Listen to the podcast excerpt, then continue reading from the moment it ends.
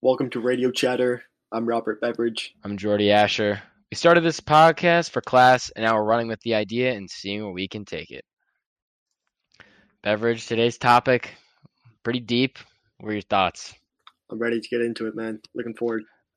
So, we recorded this podcast yesterday. This podcast is for my class on police violence, but we also saw this to be an educational opportunity to inform people of the global aspect of police violence, especially in regards to Southeast Asia, which is what my research project was about. In this episode, Beveridge will be leading the questions, I will be answering them. We talk from topics as far as why there's torture in Southeast Asia with the police and what is the global phenomenon of police violence. Be sure to tune in to our next episode where we follow up this conversation on police violence and the events this weekend involving Second Lieutenant Nazario by discussing the intersection of the police and the military. Hope you guys have fun listening. Any questions, let us know on our webpage. All right, let's jump into it. Hit them with the, uh, the hypothesis and the topic, and then we can get into the weeds. All right, so kind of the hypothesis. So, first, I kind of want to talk about like the idea of where it came from. So, I've always loved Southeast Asia, and I was kind of interested, based on what I do, to know more about policing there.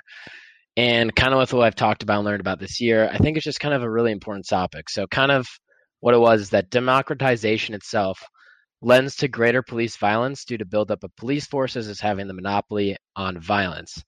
Police act as the agents of control for the new democratic regimes, which results in greater violence, and in this case, torture, which uh, really crazy stuff in that that we'll get into. That's kind of the hypothesis, and yeah, then we can go from there. You already talked about where the idea came from. No love for Southeast Asia. Uh, what is the data that supports this topic? Like, what are the numbers? All right. Like? So the data. So we got a lot of data. Um, we have a web page that we're going to put a link under with the podcast. So I got this data code book from my professor, and it's a lot of data. Like I'm talking huge. This thing literally has every country in the world in the police violence. Robert. I don't know why I'm calling you Robert. I'm going to call you Beverage.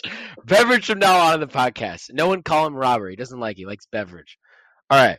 So basically, what I was going back to is that there's all this crazy data that we can obtain on police violence. And basically, what I did is I looked at this data, which is literally, dude, I looked at it, it was 100 pages plus, thousands of rows of Excel data. I never seen one bigger.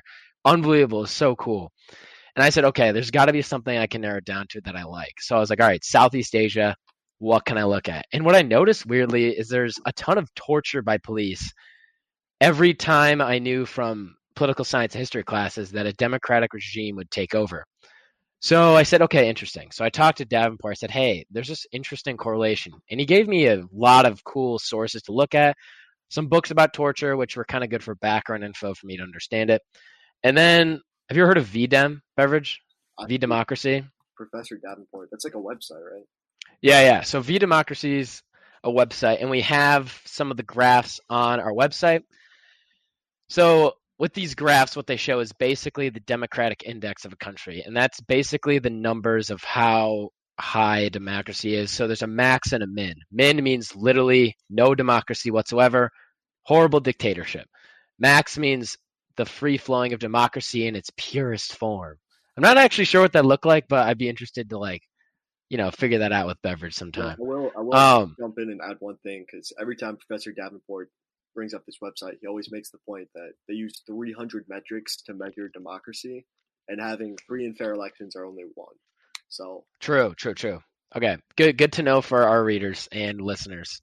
Uh so yeah, I actually forgot to say that, but that is true. Like you go on the website, and on the left side, you you counter for variables, and you can do one, which allows you to just basically take all 300 into one line. And what you'll see there is on the lines.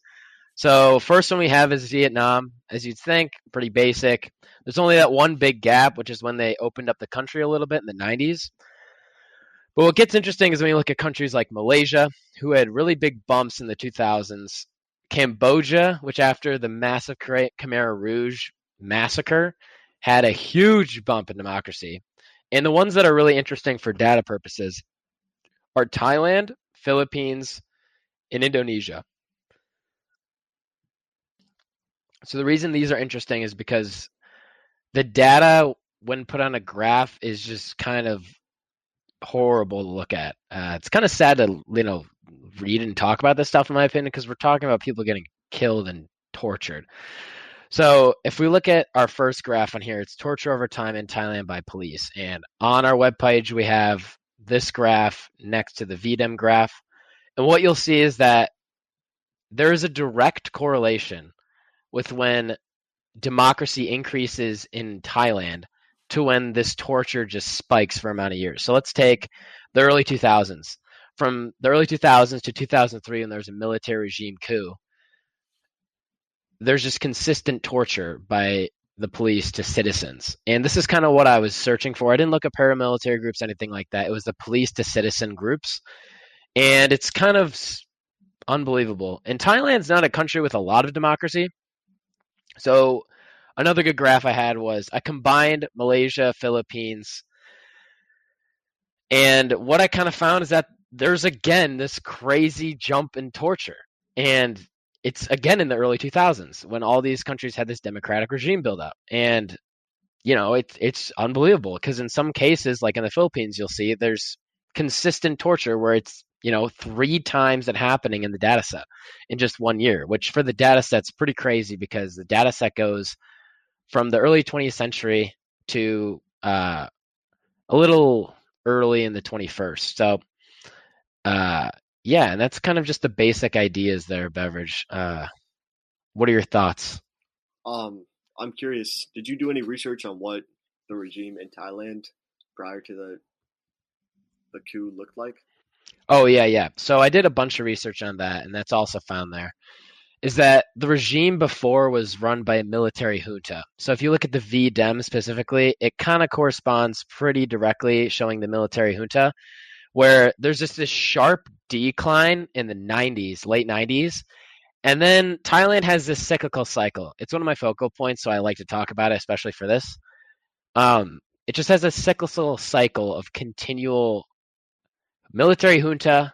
Then the king says, All right, democracy time. Then they go back to this democracy. Too much democracy. People start saying, Oh, we don't like this. We don't like how the king does this. And then it goes back to the army torturing people. But during those democratic times, even though these people have more rights, there's consistently more torture in the country, especially by the police. It's crazy. Like there's more torture. Like if you look at the the graph, the torture is just zero. Like zero. There's just killings. Like they'll just shoot people. But it's like less in an effect than it is during these certain time periods we're looking at. And kind of just to emphasize that point, I have this graph, that blue graph. You look, it's right above the torture by police over time. So this is torture over time by police to citizens in Southeast Asia. And it continually increases in those democratic regimes where there's more than one torture cell in the data set, where it's more than one. So what that means is basically there's more than one occurrence of torture in that year. And uh, that kind of made me think why. And I'd really like to talk about that as well, but I think it's important to kind of understand the data and get to that as well. So, what do you think about that, Bev? Yeah, also, we should probably talk about other countries as well when we have a chance. Yeah, yeah, I like that. So, right now, you're just talking about the correlation you see between the two graphs as democracy increases, torture by police increases, and then we're going to try to figure out why that might be, right? yeah, we're gonna try and figure that out. Two seniors in college are gonna try and solve, you know, police violence in a podcast. That's our goal. Yeah, keep it under an hour. Wrap it up. Light work. you know, maybe take a nice run after. You know, get a couple cold beers going. Yeah. Solve the world problems in a day. That's our goal. Um, but when we actually said that, it made me think.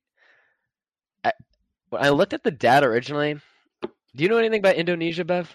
I know it's the highest population of like Muslims of any country. That's literally it. Okay, so we should probably educate some people as well because I think it's interesting. So Indonesia, let's look at their VDEM graph. It's on this last page of our website here. Indonesia has some of the largest increases in democracy in the VDEM website. So around the 2000s, this is because there was a military regime that was overthrown during that time.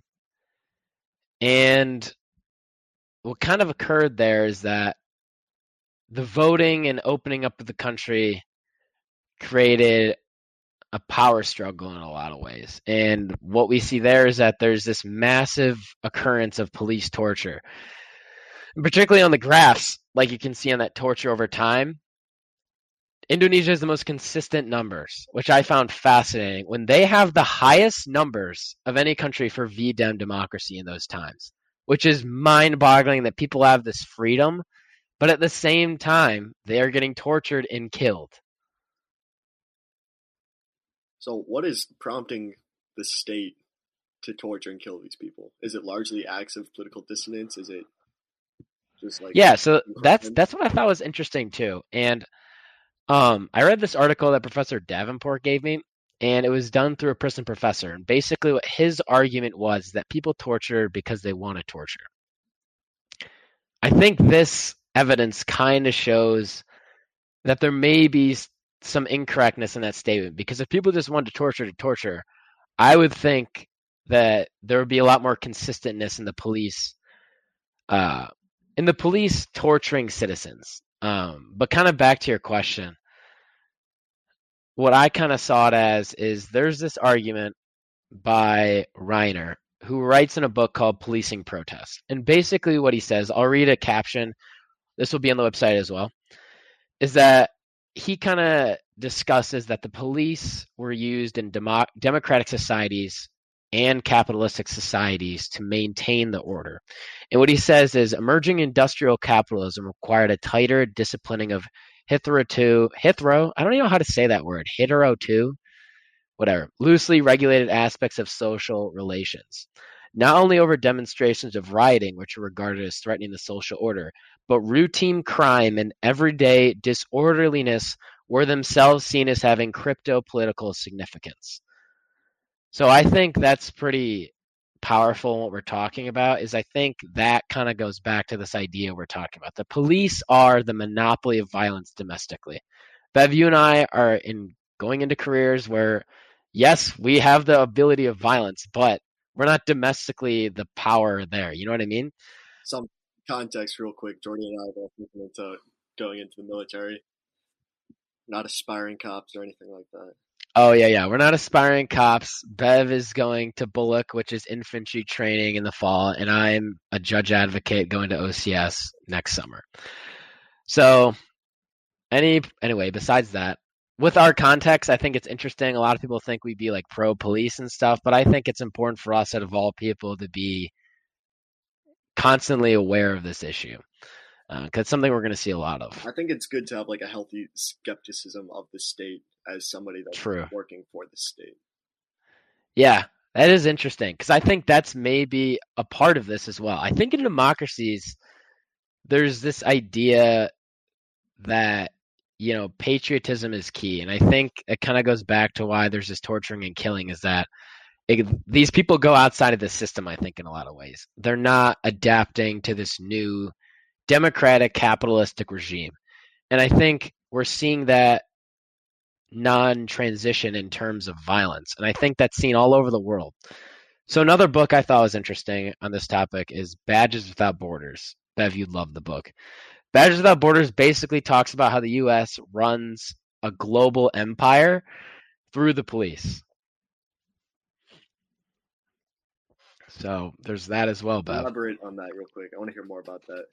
Okay, so basically the book kind of summarizes in one graph. I'm going to show Bev this visually so that he doesn't have to look at it because it's on the website as well. So see all those dark squares, Bev? You see that? Yeah, I see it. I see it. Uh, so those dark squares, that's where the U.S. has sent police assistance. So the argument goes, in my own words, that the U.S influences other countries by influencing their police because the police are a monopoly on violence and through their monopoly on violence they can use their power to influence those countries And I think that kind of goes back to what we're talking about these countries. I think in a lot of ways, if, if you look at the data as well, the U.S. is consistent allies with the countries we're talking about, which begs the question, I think is a further question to what we're discussing. Is there aid there? I think that would be another research topic I would discuss if I had more time and kind of bring that back into it. But I think what can be a basis of that is that even without military aid, I think this argument still stands that the police can be used as the invisible hand, the invisible hand of influence. Like, let's think about in the US, for example, right? Like, we have cops patrolling streets and stuff, but it's like they're the image of power in a lot of ways, I think, is why we have them do that stuff. Like, how often are cops really, like, you know, arresting someone for an actual crime? Like, I don't think it's that much. I get speeding tickets from cops. They look bored. Like,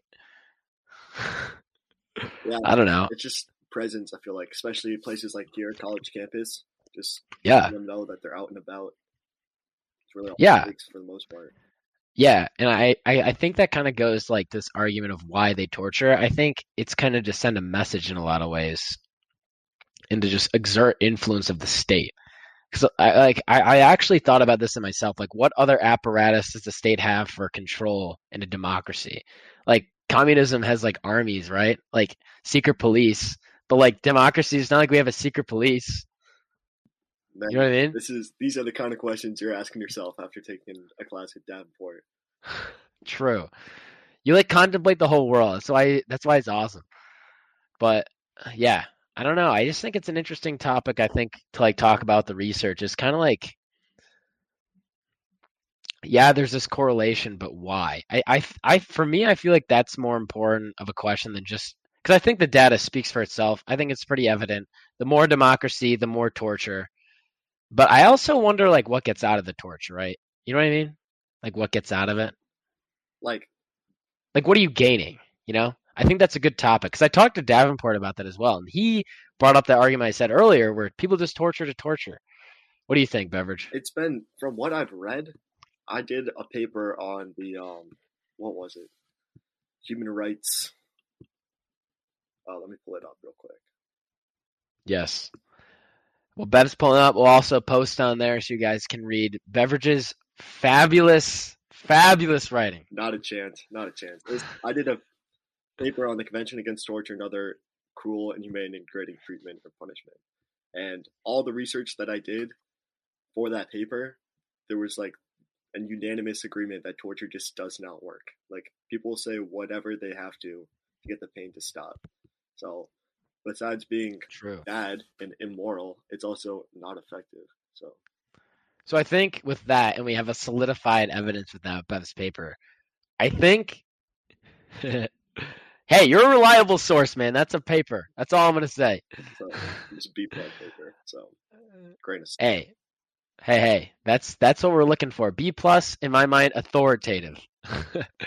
but I think that kind of goes to that idea then that if the torturing's not for a purpose, that makes me believe through the evidence we're seeing in Badges Without Borders in this policing protest article that it's really done to just exert the control of the state. And I think to exert the control of a democratic state specifically.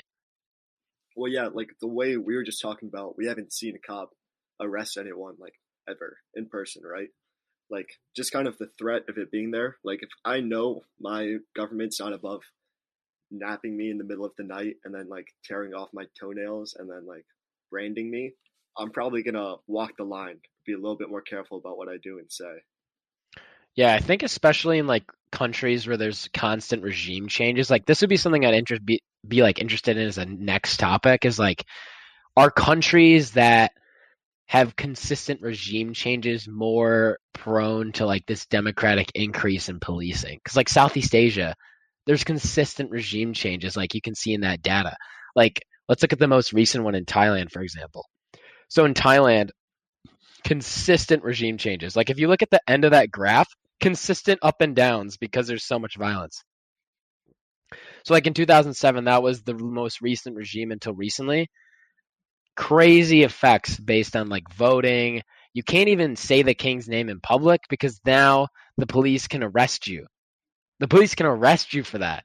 Like And that's a democratic regime based on our VDem graph that's increasing in VDem democracy in terms of those categories. So, I mean, I don't know. I think that's also something that's interesting is that there's this whole aspect to the torture and the violence that's maybe meta in a sense. That's not just the person itself, but it's the idea of influence, like in this Badges Without Borders article. You should read that book, by the way. Yeah, I just wrote. I wrote it down. Yeah, you would love it. Got a laundry list of reading to do for this summer. Laundry list. Laundry list, yeah. Do tell. Oh, just I keep getting recommended books like left and right. Um, just keep a running notes like Thinking in Systems, Terrorist Dilemma. There's just like cool stuff that just gets name dropped in all my classes and I want to check out. I agree. But I really that's the crazy thing about taking classes such as Davenport's is that this is something I never would have talked about or learned about. But now that I know it, it's it's just crazy to me. Like this is something that our generation has no conception of. And if we were famous podcasters, everyone would probably listen to this. That's why we're gonna get famous and we're gonna be on Joe Rogan's podcast talking about police violence in Oh, about Joe two Rogan's years. coming on our podcast. Oh no, no, Joe Rogan's coming on our podcast. We'll let him know. Yeah, we'll we'll- send him the dates. We'll blow up. Don't worry.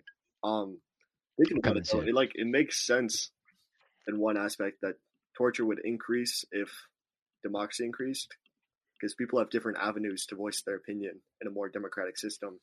You can really only torture if you know who your opposition is, right?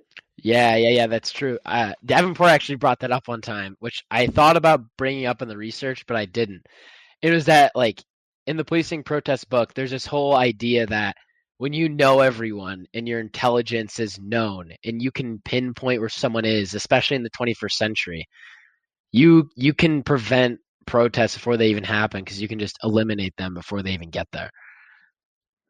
So I don't know, but I would be Especially- interested to see what metrics, because we said there's 300 metrics on VDEM, right? Yeah, which ones are increasing in these countries? Like, is it the free and fair elections where people can actually change who their representatives are, and like the politicians are beholden to their incumbents, or is it more like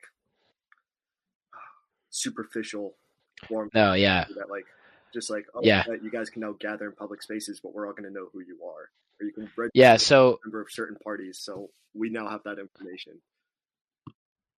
Yeah, I, I actually looked at that at first, and it is um the the reason I chose the larger statistic was that they're too changing for any consistency. Uh, because I, I looked at like I was talking about earlier, I have these history sources that I use to define when the regime changes are happening. But there is no consistency because each regime brings on different characteristics. So like in Indonesia, the current prime minister, he has been in office a long time, but people consider him to be the Barack Obama of Indonesia. But people are like, oh, his power is getting too strong. People's voices aren't being heard. But at the same time, people like by every metric, he is the best uh, president there in terms of democracy. But at the same time, he's limiting people. So I think that's why it's interesting to think about Southeast Asia, especially, is that it's a region where you can have a lot of freedoms, but at the same time, the torture idea, you can lose them in a day. Or in the same day, you can have them and not. Like, I, I don't know if that's the same here. I don't know if that's getting off topic, but I just think it's interesting.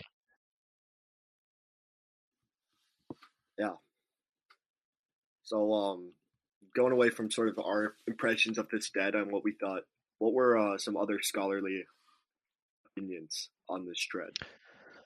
So, the scholarly opinions I kind of found were kind of based in our readings for the course because I thought that would be more specific. And what I kind of found is that this argument is concretely found in Badges Without Borders, where throughout the book, a consistent argument is made that the police are, in a sense, the muscle of a democracy in that the US and countries of that nature with a similar democracy have used this in the past to maintain their empires. So I think that idea really is true and that I'm going to I'm going to read a passage really quick from it. Cable news host Chris Hayes tried to say what it is the police do when they maintain order, why the maintenance why the maintenance of order raises hackles and engenders street protests.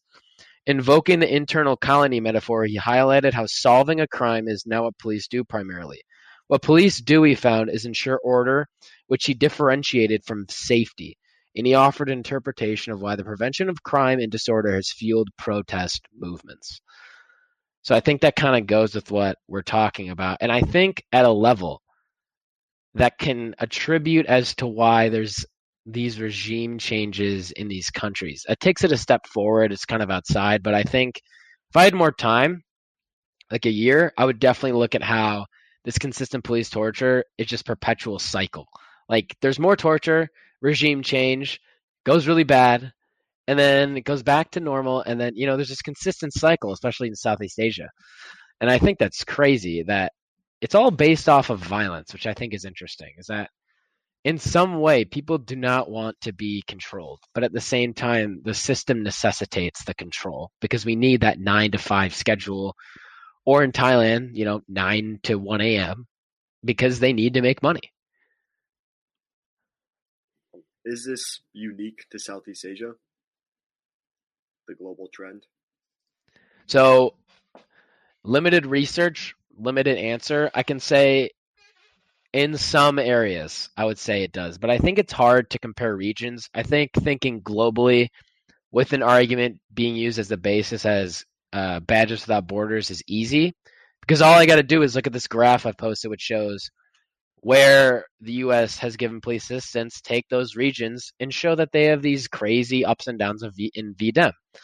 So I think yes, but I, I don't want to say a definite yes because I don't think I personally have done enough research to define that, but I wouldn't be surprised to see this completely around the globe. I think it's different. I think you'd have to look at different metrics. I don't think torture may apply to every country. Maybe, maybe they see more killings, but I think violence by police is a consistent trend based on just what uh, I've read from Badges Without Borders. This whole consistent argument. Yeah, it is interesting that this is so focused on torture instead of murder. Like especially thinking about what's happened in the U.S. the past year, the past 400 years. It seems like it's more just outright killings than there are active, deliberate torture. Yeah, so that's kind of why I chose this topic in a way. Is that it wasn't killing; it was torture, which I found interesting, and I thought maybe it could be cultural, but I never looked too into it, and I'm glad I didn't because what Davenport told me one time is that in research you can get bogged down with a lot of stuff. And I think with this data, it's just kind of basic. And I like that because then we start asking more questions. And, you know, then because I do want to continue this research. So I think these are some good questions to think about because another podcast we can talk about like the follow up questions that we've taken on and really look at how this is a global issue. You know, I think that's a big thing to give anyone who's listening to this or ever will like the idea is that the police violence occurring in the United States is not just a United States issue. You can look at this data and see this is not just a United States issue. It's a global issue that we all are consistently facing, and we all need to ask ourselves what in our society does this. And I think that's why it's important for projects like this to exist, um, so that the data's there, we can look at it and say, "Holy crap, there's something wrong."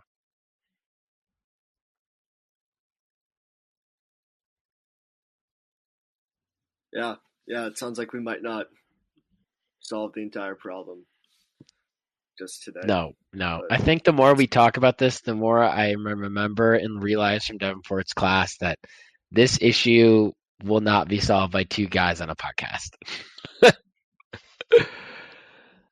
Doesn't mean you can't try. Hey, I'm gonna try until the day I go. All right, coming up on half an hour. Is there uh, any other points you wanted to make looking at these data sets?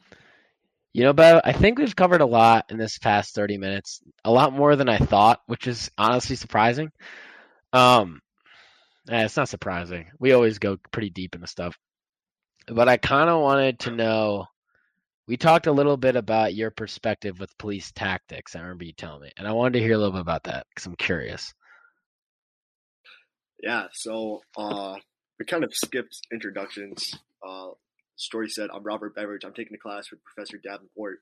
Polsat 489, social movement efficacy, and for our final project, we're making a handbook for Ann Arbor activists, specifically students for uh, for students at the University of Michigan. And I wanted to do a deep dive on tactics, and I was hoping to talk about what police tactics look like in Ann Arbor, in Detroit, in Ypsi, and uh, like kind of how to subvert those.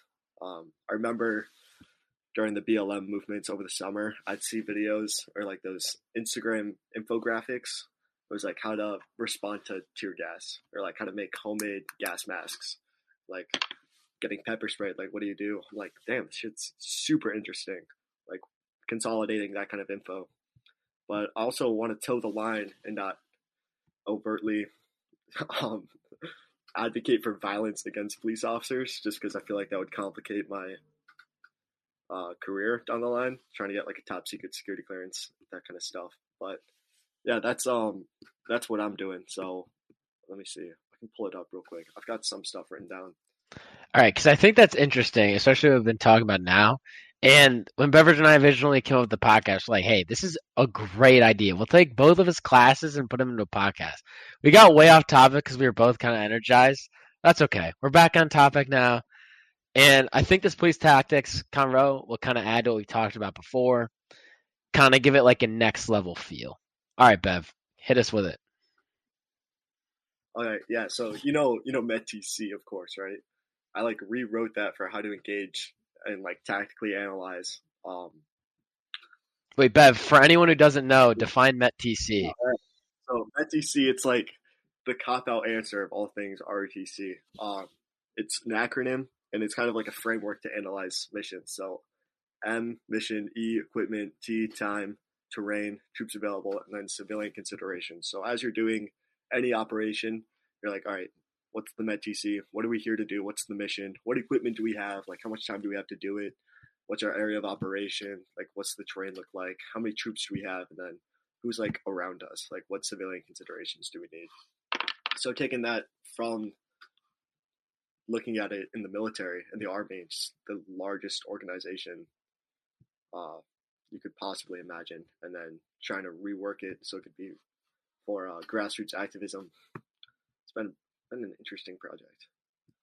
Definitely more rewarding than any of the other papers I'm writing right now. Taking METTC, when we're taking that to protesters, how did you toe the line? Is my question.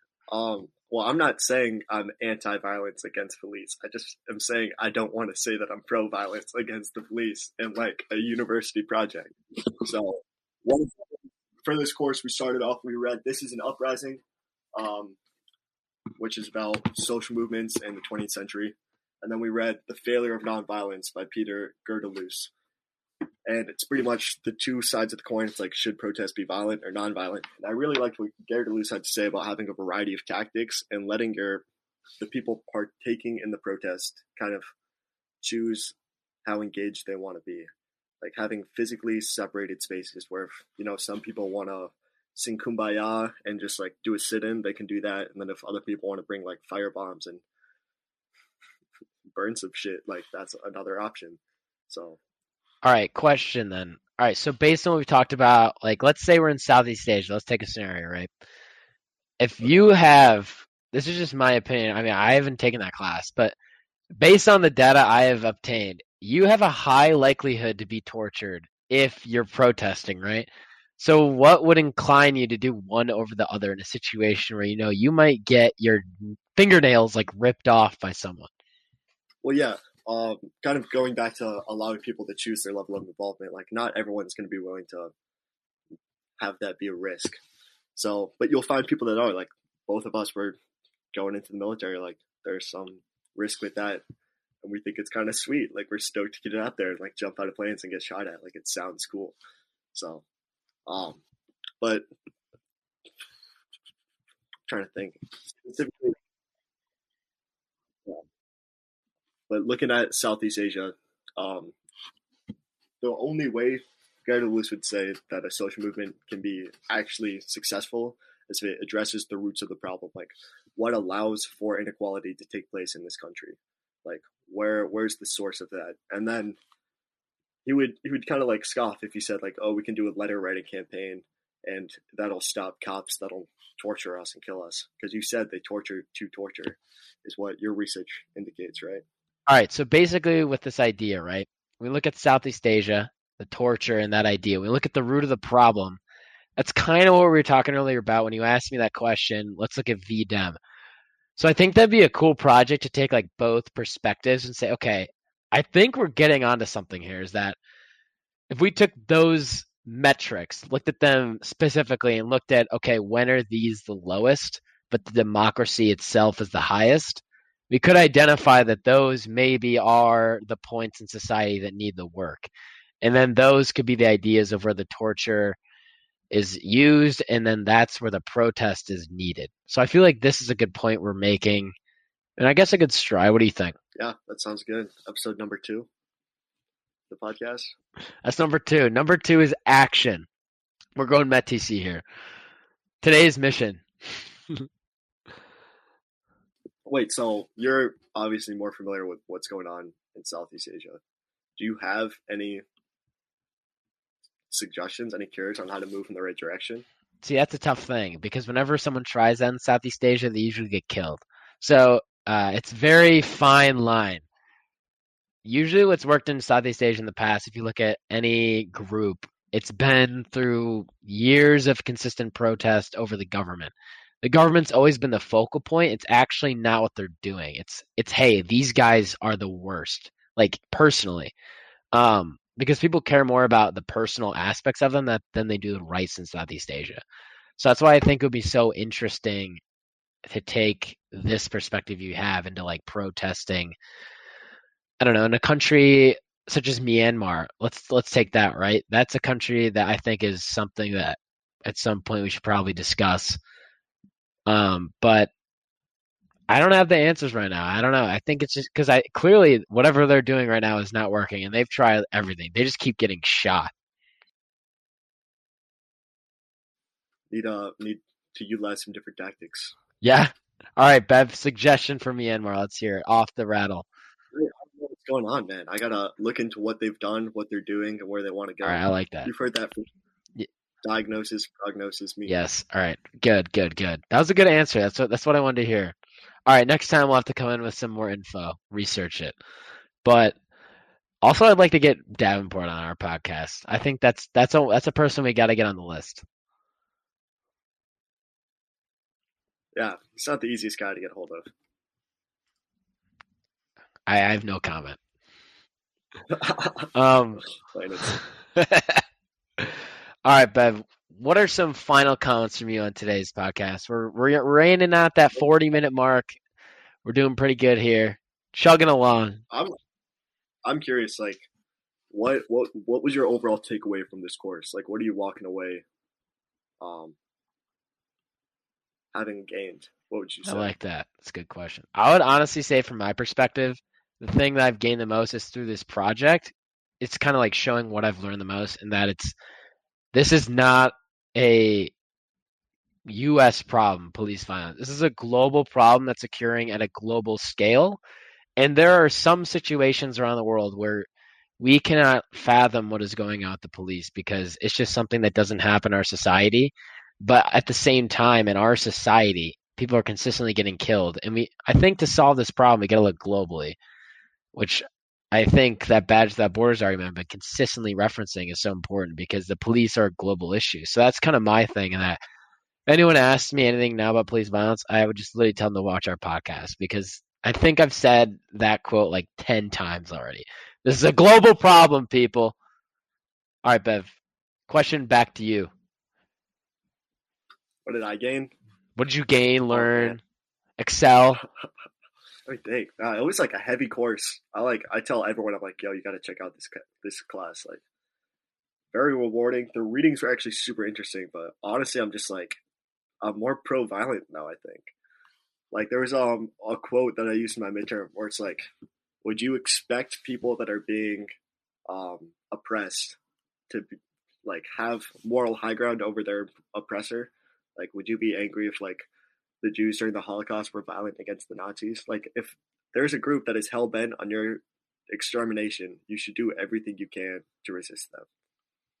And just like I always kind of had that in my head, but reading it explicitly and then seeing historical examples by a guy way smarter than me was like really cool. Yeah, I felt that too. This course was heavy because every time I read something like this book, I just remember I read the Badge Without Borders book and policing protests, and I just thought to myself, I was like, holy crap. Like, I felt like I was reading a conspiracy theory that no one was listening to, like aliens. I was like, yo, they're right here. Like, none of you see this. There are aliens among us. I was like, the police are a global issue. Like, but people are just, you know, I don't know. I think it's hard to get out of that mindset, especially. You've got people in the States that don't even see policing as an issue here, despite everything that's happened. Yeah, I, I don't know. I think that's tough. I think something I'd be interested to know is why in a lot of ways. I mean, I, we have talked about in my course, but I'd like to do. I'd like to see like some polling data. Like, what's like the number one reason people are like, "Oh, the police aren't an issue." Like, do they think killing is fine? Like, that's another thing I think is interesting. Like, do people honestly think like these killings and torturings we're talking about are justified? Because I think you and I would say probably not. But like, I feel like there has to be some people that would be like, "Yeah, it's justified." Yeah, I'll, I'll go on record say I'm not pro torture. Not just. I'm not justified. It's also not legal. So, lawyered. Got him. Yeah. No, I mean, from your research, like, what do you think the general opinion is in some of these countries, like Indonesia, for example? What is kind of like the uh, general opinion of what's going on? It's a difficult question. I think in a place like Indonesia, for example, because I, I don't think it's I don't think the data's looked I don't know. I have to see if like that's a known fact that the police are torturing and killing people. Like I'm that's something I would love to n- learn about like as a next level thing beyond just my basic research. Like do publics acknowledge this just like the U.S. does now? That that's a good question actually Bev. Well it's also it's regional in Yeah. the states like the police violence occurs in higher places and then it's talked about in higher rates in those places. Whereas like if you go down south like there's probably lower rates of police violence and there's a whole lot of less discussion surrounding that topic. So the us is a fair bit bigger than indonesia but i wonder if there's the same kind of geological no that's true.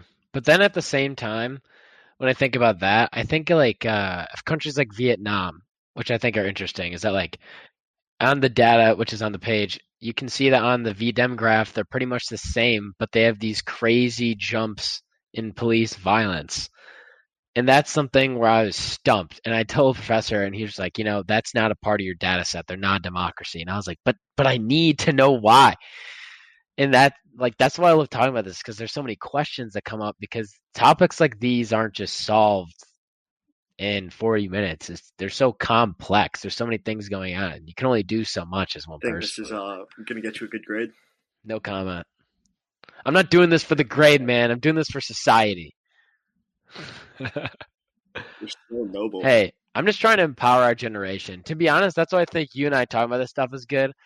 Because, like, honestly, I think more people need to uh, have people explain to them these issues, kind of how we're doing now, like breaking it down, not someone in a book. I I feel like this is a better medium for, you know, people in our generation because you listen to it, you can cook. You know, I don't know. I don't know. What do people do when they listen to podcasts? I usually drive. i drive Same. I do. Like, do people like actually like sit down, like, you know, I'm gonna listen to a podcast. Like, you know what I mean?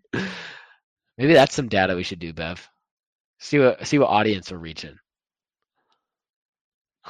And thanks for having me. Sorry it's low energy today, but happy to be here.